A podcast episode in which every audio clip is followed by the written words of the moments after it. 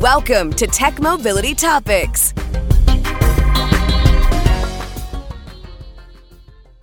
An electrical utility turned to a novel solution to keep the lights on in a small western North Carolina town deep in the Pisgah National Forest. This is topic B.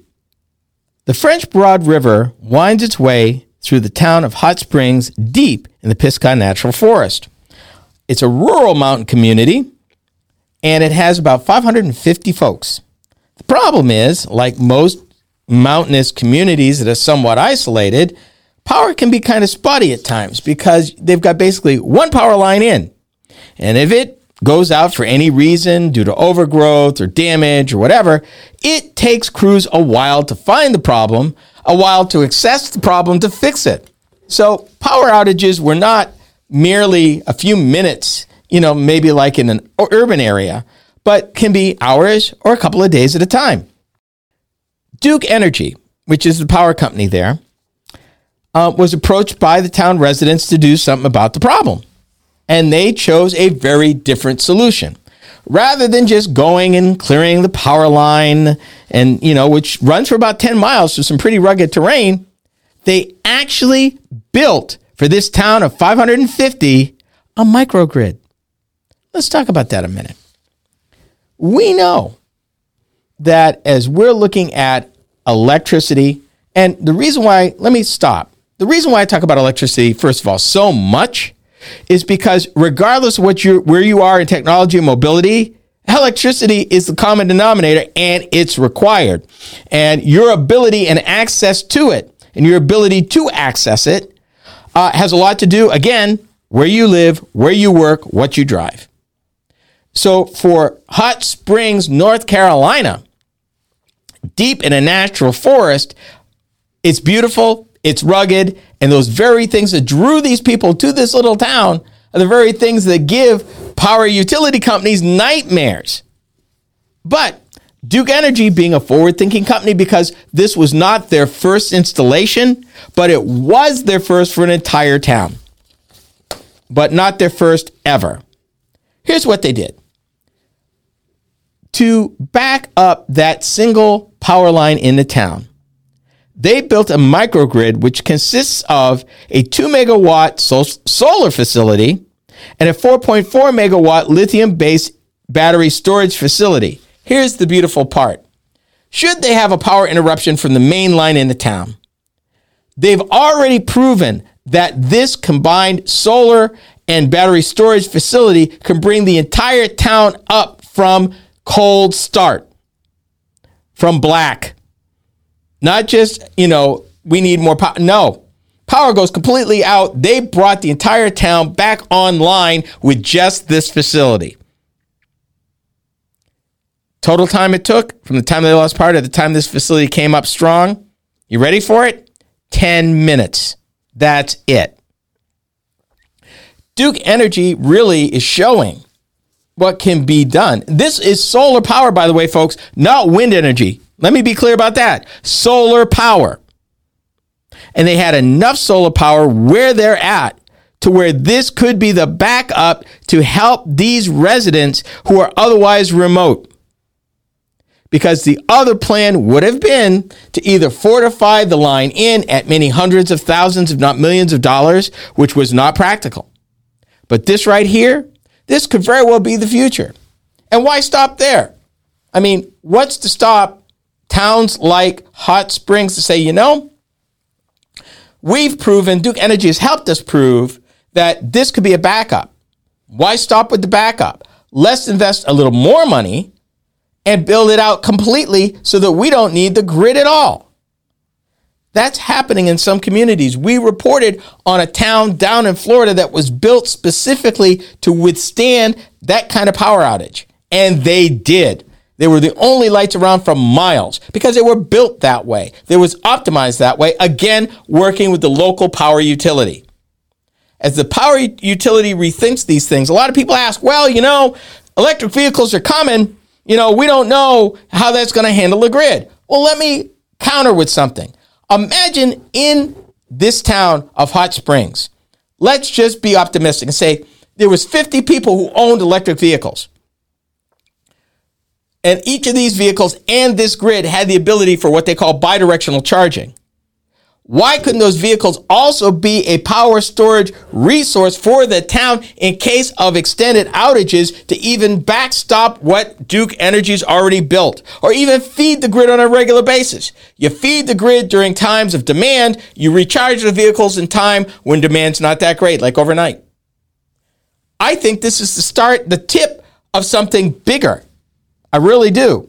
That remote communities will look at this. Now, what if Hot Springs was also in a position where they could add wind energy and add more sustainables to their solar array. There's no end to where they could take this if they wanted to. I don't know the geography. I know it's mountainous. That would tell me that there should be some opportunity for wind someplace near or around town.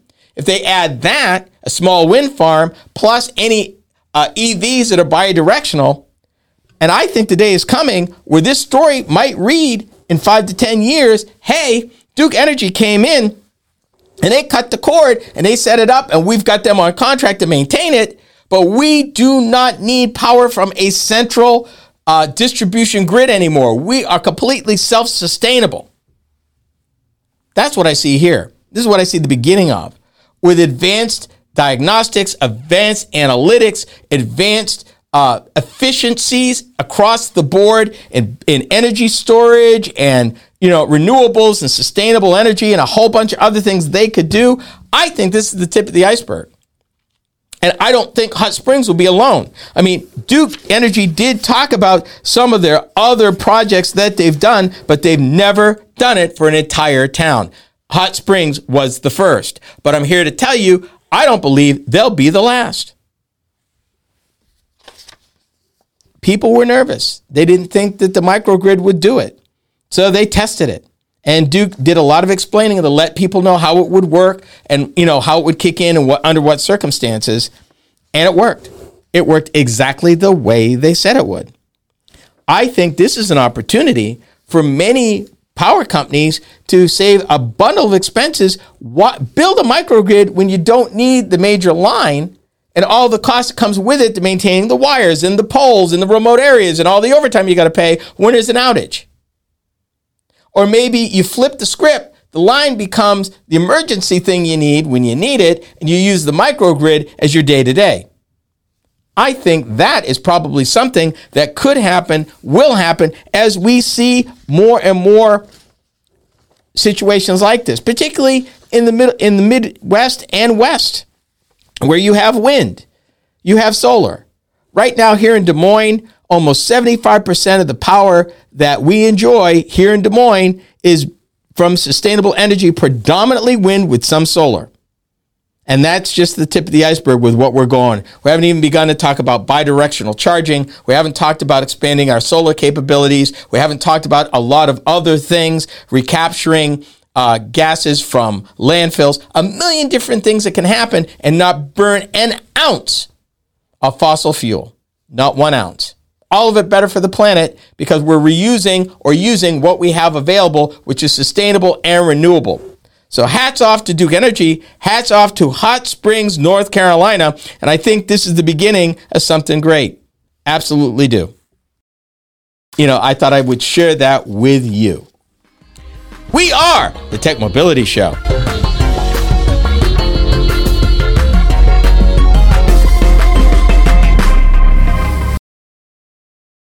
Did you know that you could still listen to past shows of Roadworthy Drive? Ken Chester here. With the change to the Tech Mobility Show, we've taken steps to maintain our vast library of past shows for your listening pleasure. Whether you want to listen to 1, 10, or 50 of our 1,000 shows, we got you covered. Be sure to visit roadworthydrive.buzzsprout.com or roadworthydrivemoment.buzzsprout.com and subscribe. There's no recurring commitment and you can opt out at any time. We set the price super low so that access to the shows is easy and carefree. Thank you so much for your support. Real facts, real opinions, real talk. Roadworthy Drive is now the Tech Mobility Show. I'm Ken Chester, your host. Every week, I delve into the current trends and topics that impact you when it comes to mobility and technology. Things are changing fast, and I cover these topics in a way that's easy to understand. By tuning into the Tech Mobility Show, you can keep informed about the latest happenings with self driving vehicles, auto finance, electric airplanes, and more. That's the Tech Mobility Show, heard each week on this very fine radio station.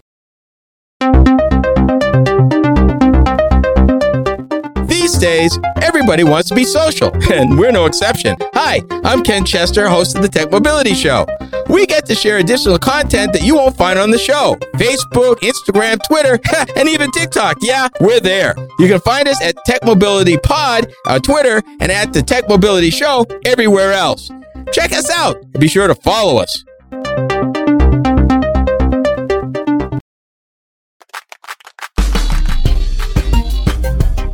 Believe it or not, the Tech Mobility Show has a website. Yep. Combined with all the other ways you can interact with us, our website is a great place to start. Learn more about the host, find us in the news, and even check out where you can hear our programs across the country on the radio. I know, right? Our website is a great place to learn more about us and our programming. Go to techmobility.show for more information.